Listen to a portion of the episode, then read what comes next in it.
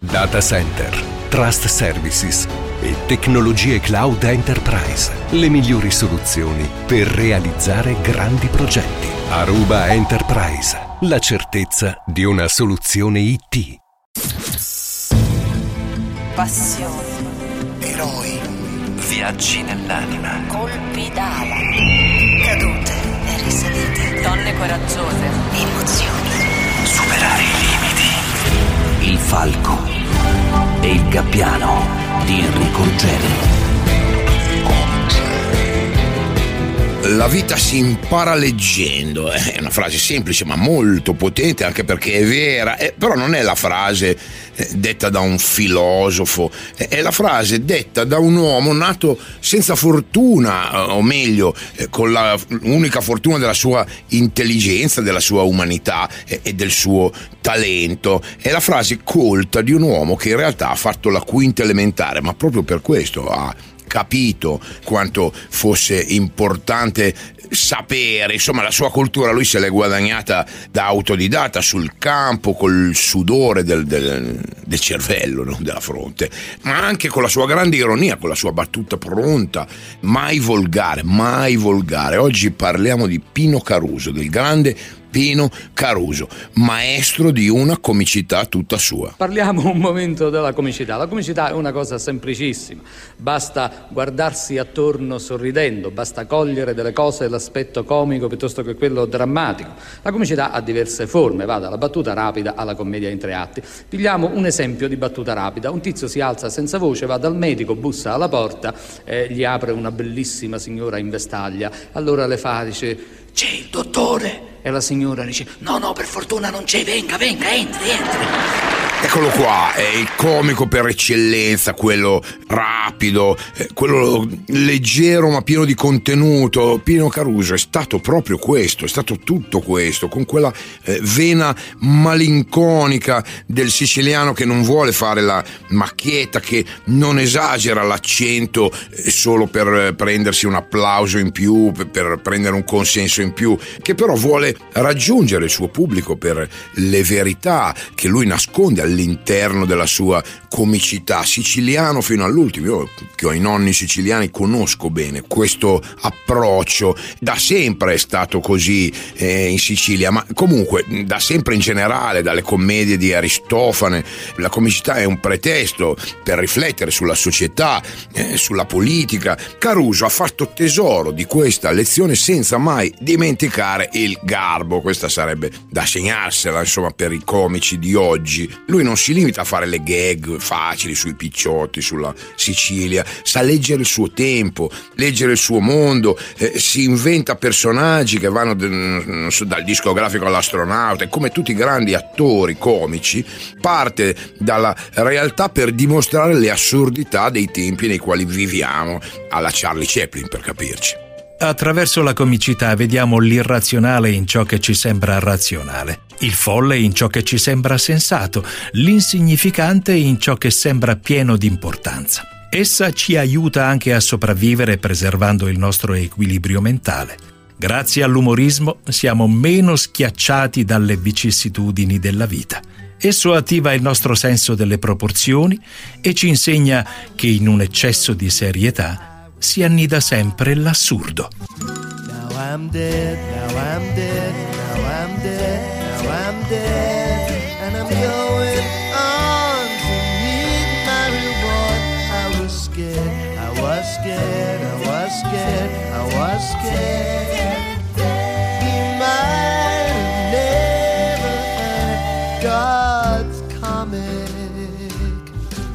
Lo diceva Chaplin, grazie all'umorismo siamo meno schiacciati dalle vicissitudini della vita. Probabilmente questo è proprio il motore che ha spinto inizialmente Caruso a, a diventare commediante, eh, il fatto di aver avuto una vita eh, dura, molto povera, molto faticosa. Eh, a proposito di citazioni, aggiungerei quella di Peppino De Filippo. Lui diceva: La miseria è il vero copione della comicità. Di miseria, Pino ne ha vista tanta. Era nato a Palermo il 12 ottobre del 34, cresce alla vucciria, rincorso da, da, dalle urla del mercato, dai cattivi odori, dalle maschere maschere umane di un quartiere particolare molto popolare, popolano, vero. E il padre ha una piccola bottega di merceria, eh, però era uno, come dice lo stesso Caruso, che non aveva un gran senso degli affari. Quando è finita la guerra e io cominciavo ad avere 5-6 anni, eh, fummo poveri improvvisamente,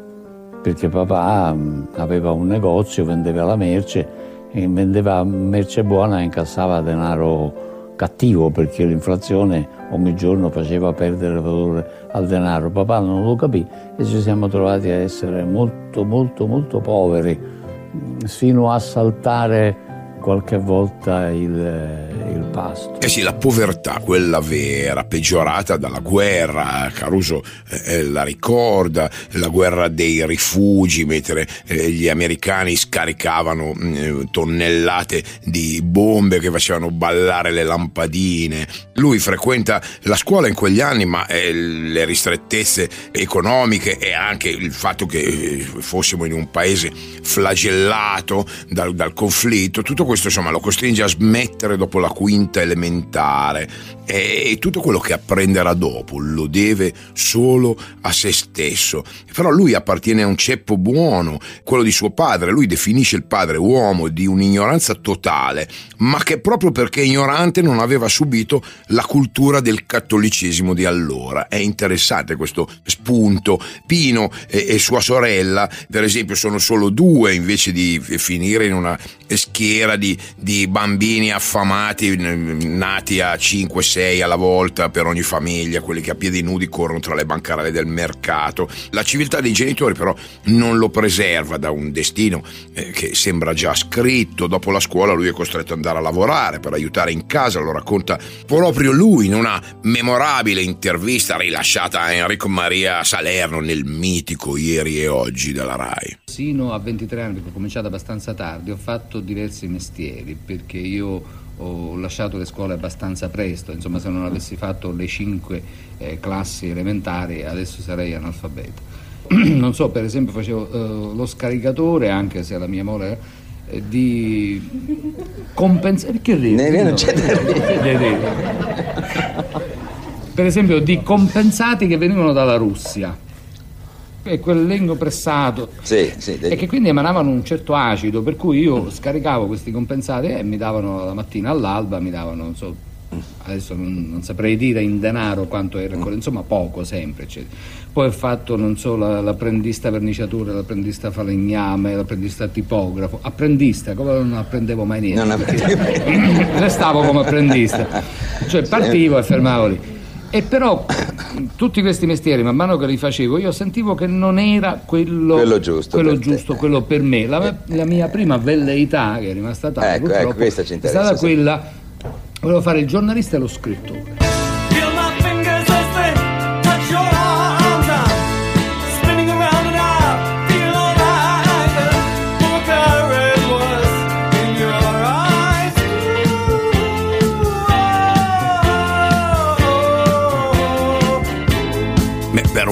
Ragazzo povero di quel quartiere di Palermo fare il giornalista, fare lo scrittore, sono, sono solo sogni, non, non, ci sono soldi, non c'è il tempo per scrivere, bisogna lavorare. Lui rimedia eh, come può però, con quel poco che ha, ma soprattutto con la sua voglia di capire, con la sua intelligenza. Lui legge, la lettura è il suo unico rifugio quando legge, dimentica quello che c'è attorno. Eh, Umberto Eco diceva la lettura insomma, è vivere tante vite, eh, c'eri sempre se leggi e ci sarai sempre. Eh, e quindi magari eh, tra i compensati che arrivavano dalla Russia, come stava dicendo prima, e le mani macchiate, c'è comunque il tempo di leggere perché a casa un libro a aspettarlo lo trova sempre.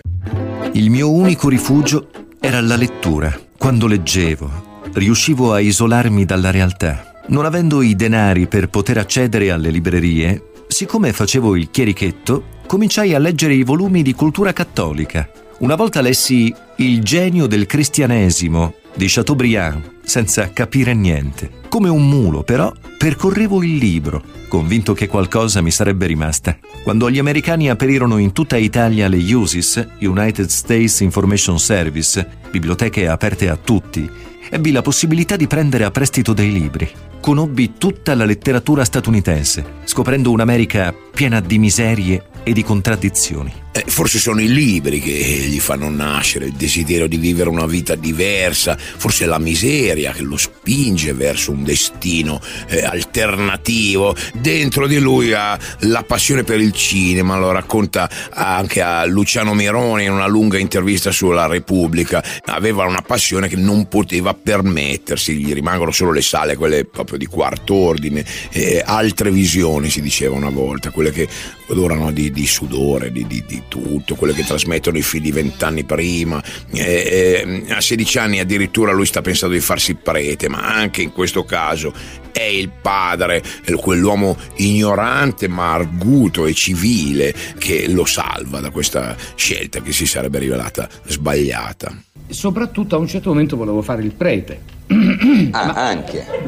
Sì, non mi ero proprio accorto. tutte le volevi provare, proprio tutte. No, sì, sempre apprendi. Non mi ero accorto dell'equivoco, cioè io servivo messa e a un certo momento vedevo che il prete stava sull'altare e, e, e quindi era il primo attore eh, praticamente. Poi finiva la messa e tutti, finita la messa, eh, gli dicevano prose, gli facevano Bravo, complimenti. così. Quindi aveva equivocato. Io volevo fare l'attore, ma altri esempi di spettacolo non avevo Altro e che credevo questo. che fosse quello lo spettacolo ho che io volessi fare. Ho capito. Eh, Eh, ma meglio così perché non lo so, cardinale non mi ci vedo. Poi arriva la grande occasione, legge su un giornale che un teatro sta facendo delle audizioni per una scuola, una scuola appunto di teatro, siamo nel 57, lui ha 23 anni, e partecipa, quando gli chiedono che scuole ha fatto capisce che non ha nessuna possibilità con la sua quinta elementare, infatti non verrà ammesso, però uno come lui non si ferma, scrive una lettera contestando l'ingiustizia di una scelta eh, così classista, verrà richiamato non per fare l'attore, insomma questo è troppo, viene chiamato per fare il trovarobe, ma lui va bene lo stesso, l'importante è entrare dentro a un teatro, mettere eh, i piedi all'interno di quel mondo al quale ambisce, anche perché l'alternativa è la vita che c'è fuori e lui quella vita la conosce già fin troppo bene, impara una cosa eh, che gli fa capire la differenza tra il mondo de- della voceria e il resto, il modo di firmare, non Caruso Giuseppe, ma viceversa Giuseppe Caruso.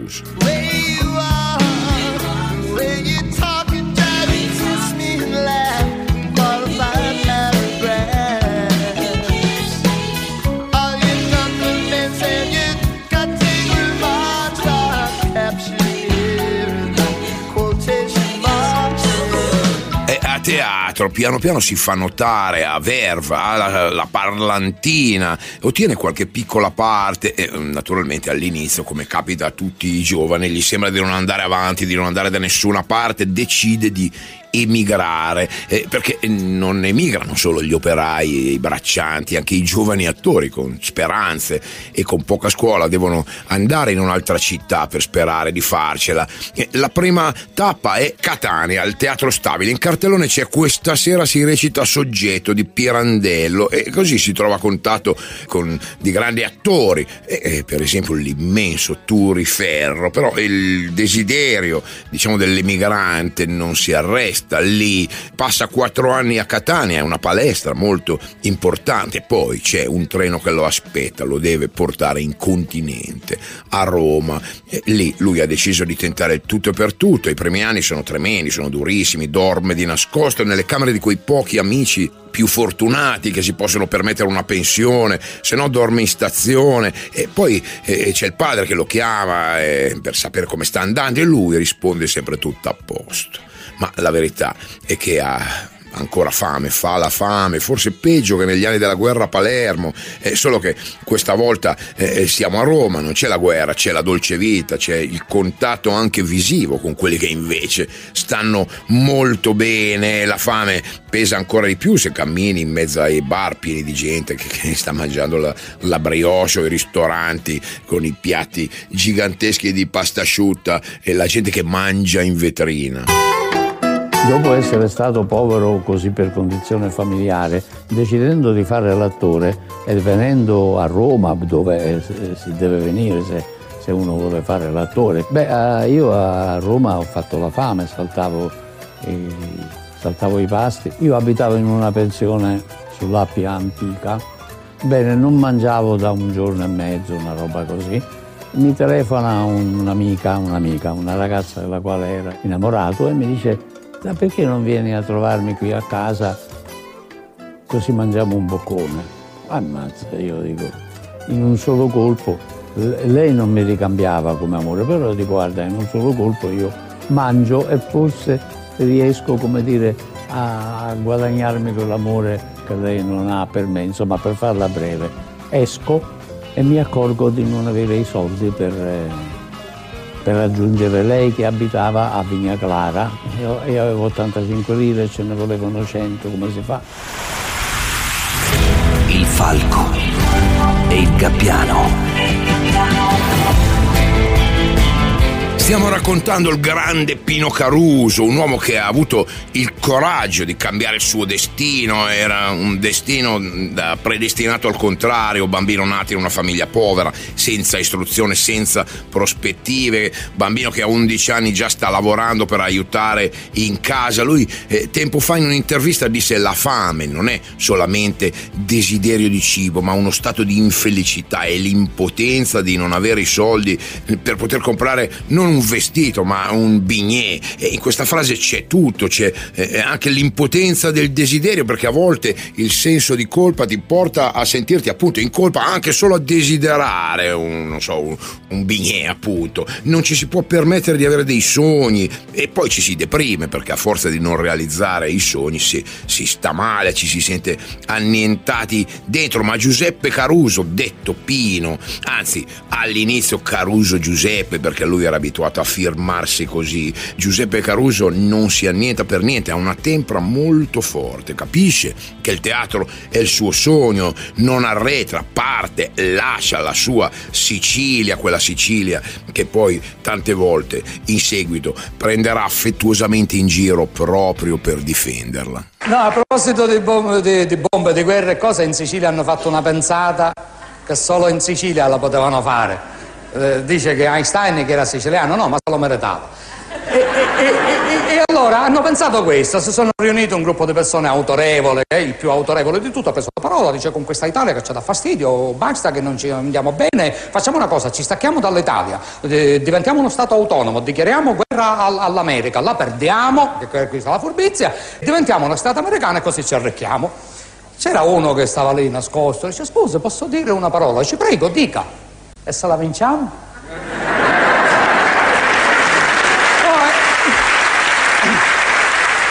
È per questo che io sono ottimista. Che Dio vi assista. Baciamo le mani a tutti.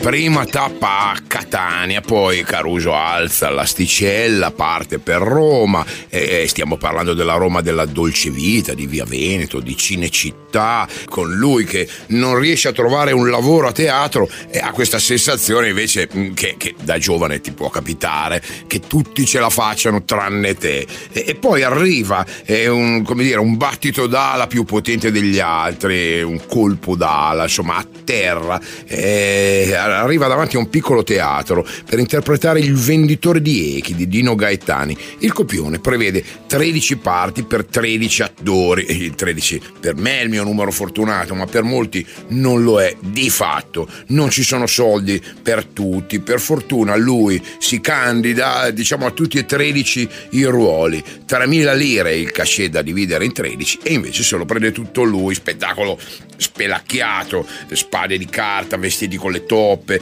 Eh, però una sera in sala eh, c'è anche Luciano Cirri, un giornalista del Borghese. Erano ancora anni nei quali una buona recensione di un giornalista poteva cambiarti la vita. Lui scrive bene di Caruso e delle sue 13 eh, personificazioni.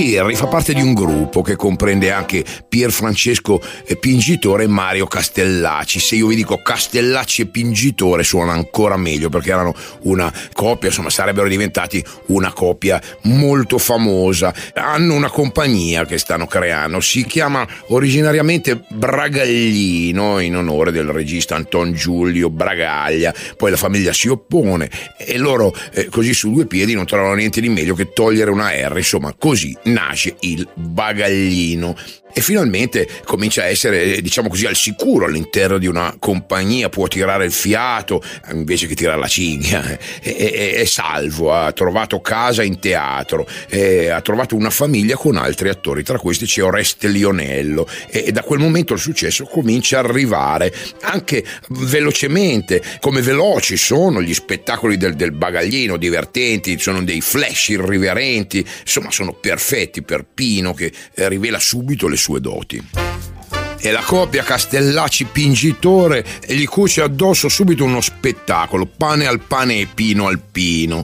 Va molto bene, nel giro di poco tempo lui arriva finalmente alla RAI, poco tempo, nel breve, insomma negli ultimi anni, ma in realtà lui sbarca alla RAI quando ha 35 anni, quindi insomma la gavetta l'ha fatta tutta, non è come oggi, sono passati 10 anni da quando era arrivato in quel teatro di Palermo col suo non curriculum in mano. Adesso invece il palcoscenico è quello dello studio 10 della RAI. Sta partendo una trasmissione e si chiamerà Teatro 10, andrà in onda dal 68 al 75 con vari presentatori che si alterneranno. Nel 69 per esempio c'è Raffaele Pisu al timone, con lui Pino eh, fa una presentazione diversa dove il non detto è molto più forte del detto, insomma l'idea è prendere in giro la censura televisiva senza parlare esplicitamente di nulla. Ma eh, il treno che viene dal sud cosa ci ha portato oggi? Chi ci ha portato? Un amico che ha lavorato sempre con me, una cara persona, Pino Caruso. Eccolo qua, carino.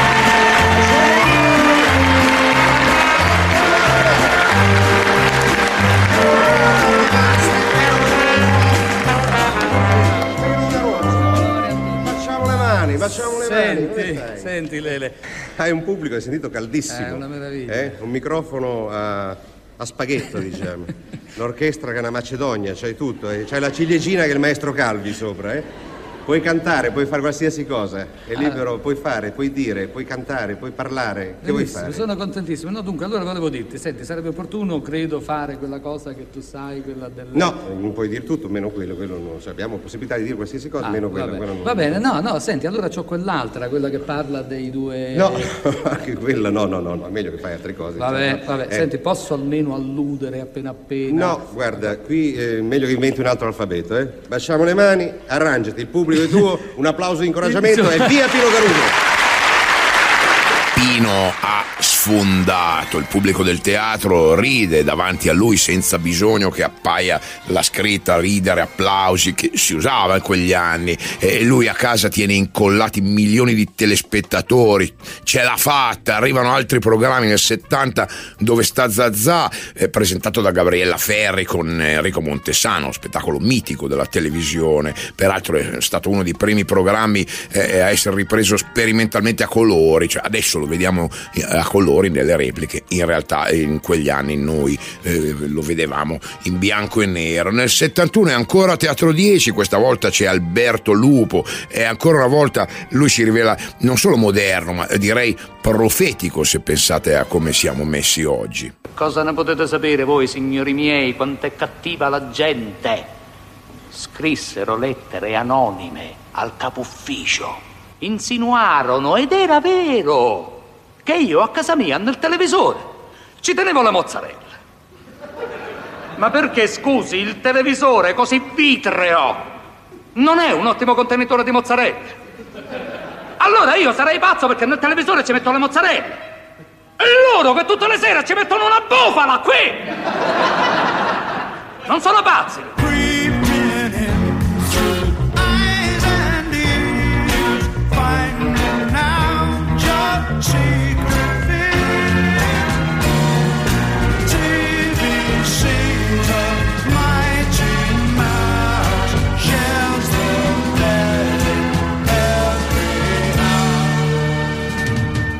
E poi comincia a recitare anche al cinema. Nel primo film interpreta se stesso eh, con Walter Chiari e Paola Quattrini. Il film è la più bella coppia del mondo. Poi ci sono pellicole mm, migliori, c'è Malizia di Salvatore Samperi dove interpreta un prete, pensate, il destino, Don Cirillo. E poi si troverà a recitare in Malizia, tra l'altro, con Turiferro, suo, uno dei suoi mentori, diciamo quello che aveva conosciuto ai tempi di Catania. Nel 75 arriva La donna della domenica, lui è il commissario De Palma che nelle indagini sta affiancando il commissario Santa Maria che invece era interpretato da Marcello Mastroianni. Eh, però lui è sempre tentato dalla televisione, dal teatro. Nel 75 arriva Mazza Bubù ancora con Oreste Lionello Montesano e Gabriella Ferri e poi c'è la Vanoni, spettacolo Due come noi nel 79, eh, regista mitico Antonello Falco. Insomma Caruso è perfetto per quel genere di spettacoli che sono quelli della grande tradizione televisiva italiana. È con lui che sembra un corpo estraneo, in realtà è solo un abbellimento perché è elegante, è spigliato, è veloce, è molto intelligente, è molto moderno. Lui non è uno che si crogiola nella sua eh, tradizione, seppur nobile, come quella siciliana. No, lui è quello che ha lasciato tutto per arrivare nella capitale, quello che non ha rimpianti, è sempre proiettato verso il futuro, sa leggerlo questo futuro con lucidità e che in qualche modo precorre i tempi, ti mette sull'avviso quando lui fa i suoi monologhi, insomma ha un quadro preciso della situazione e, e, vuole raccontare il mondo e lo farà non solo attraverso le gag. Il falco e il gabbiano.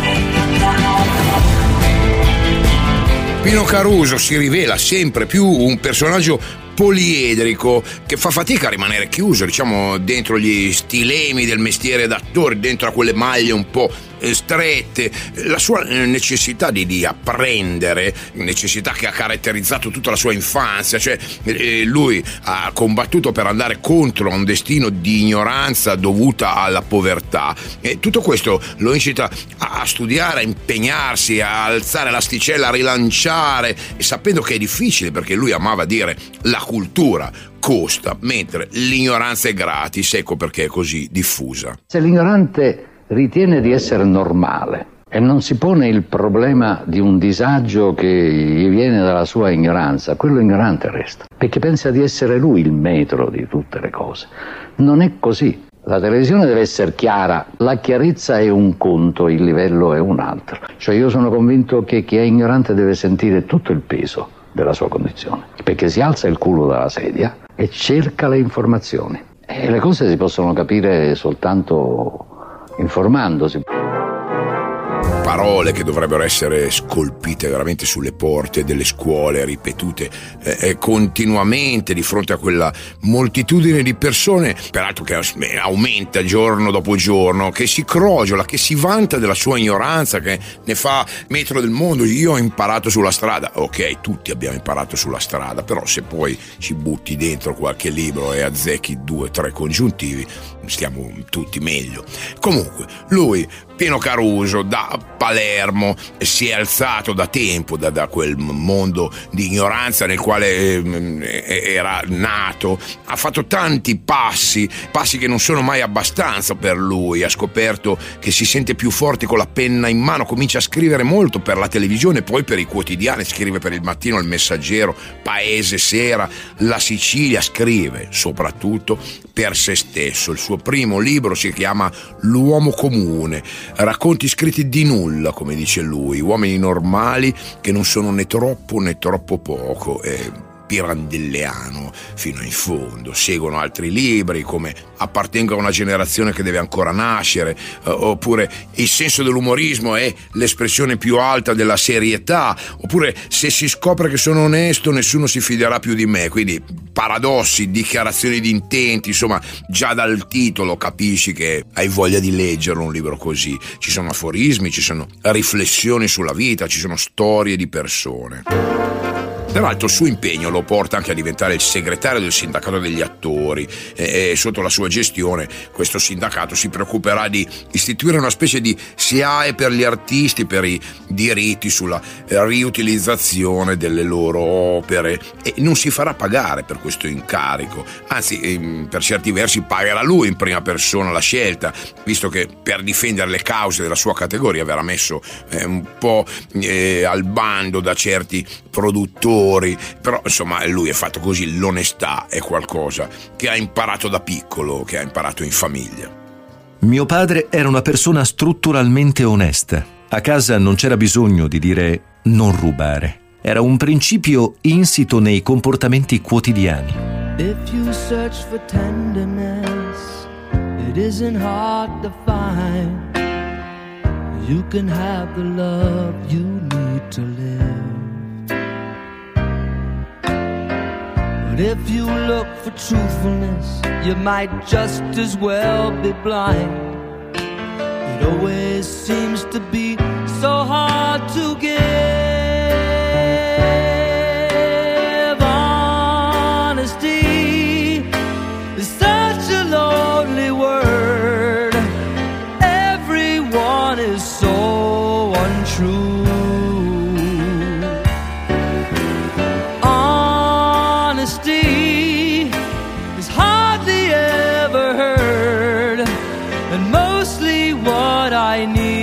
From you. e il suo impegno civile viene riconosciuto e la città lo ripaga, il sindaco di Palermo Luca Orlando lo chiamerà a lavorare lì e dal 95 al 97 progetterà e dirigerà Palermo di scena che è una manifestazione d'arte, di spettacoli, ha l'idea giusta, eh, l'idea perfetta, molto moderna, trasforma il tradizionale festino della patrona della città, cioè Santa Rosalia, lo trasforma in un vero e proprio spettacolo pensato non solo per i cittadini ma anche per i turisti, insomma, precorre i tempi. Oggi i, paesi più evoluti abbinano, diciamo, alla festa religiosa qualcosa di culturale. Nel 2001 verrà richiamato a, a ripetere questo spettacolo e lui però in televisione ci torna spesso, una delle sue interpretazioni più famose tra quelle recenti è il maresciallo Cappello in Carabinieri, che era la fiction andata in onda per tanti anni su Canale 5. In un'altra fiction, L'onore e il rispetto, interpreta un mafioso, lui che peraltro è la cosa più lontana che c'è da questo stereotipo, ma forse proprio per quello lo interpreta eh, alla perfezione. E poi è protagonista di un monologo scritto da Dacia Maraini, Mi chiamo Antonino Calderone, tratto da un libro di Pino Arlachi, la storia di un mafioso, sì, ma un pentito, uno a cui non andava di uccidere e che quando lo faceva non sentiva niente perché la sua anima non era lì, non c'era la coscienza la coscienza, l'anima. Averle è difficile, bisogna avere un occhio vigile, uno sforzo continuo, lavoro, molto lavoro su se stessi, tutto quello che ha contraddistinto Pino Caruso. Era un vegetariano convinto, pur senza essere uno eh, assillante, non era come i vegani di oggi che se, se ti vedono mangiare un agnello fanno una manifestazione in piazza. No, era ironico, batteva sull'ironia anche per difendere le sue opinioni. Per esempio diceva mangiarsi con gusto un animale è un assassinio premeditato a scopo di libidine, digerirlo occultamento di cadavere. Pino Caruso ci ha lasciati il 7 marzo del 2019, lo salutiamo con una battuta sua, la vita meglio di niente. E la sua è stata molto di più.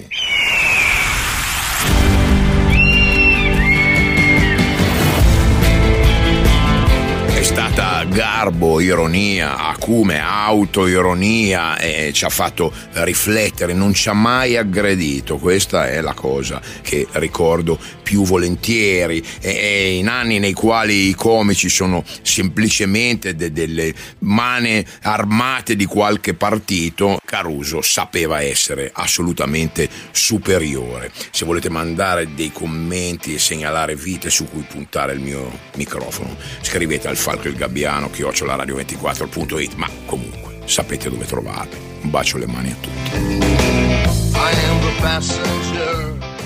Data Center. Trust Services e Tecnologie Cloud Enterprise. Le migliori soluzioni per realizzare grandi progetti. Aruba Enterprise. La certezza di una soluzione IT.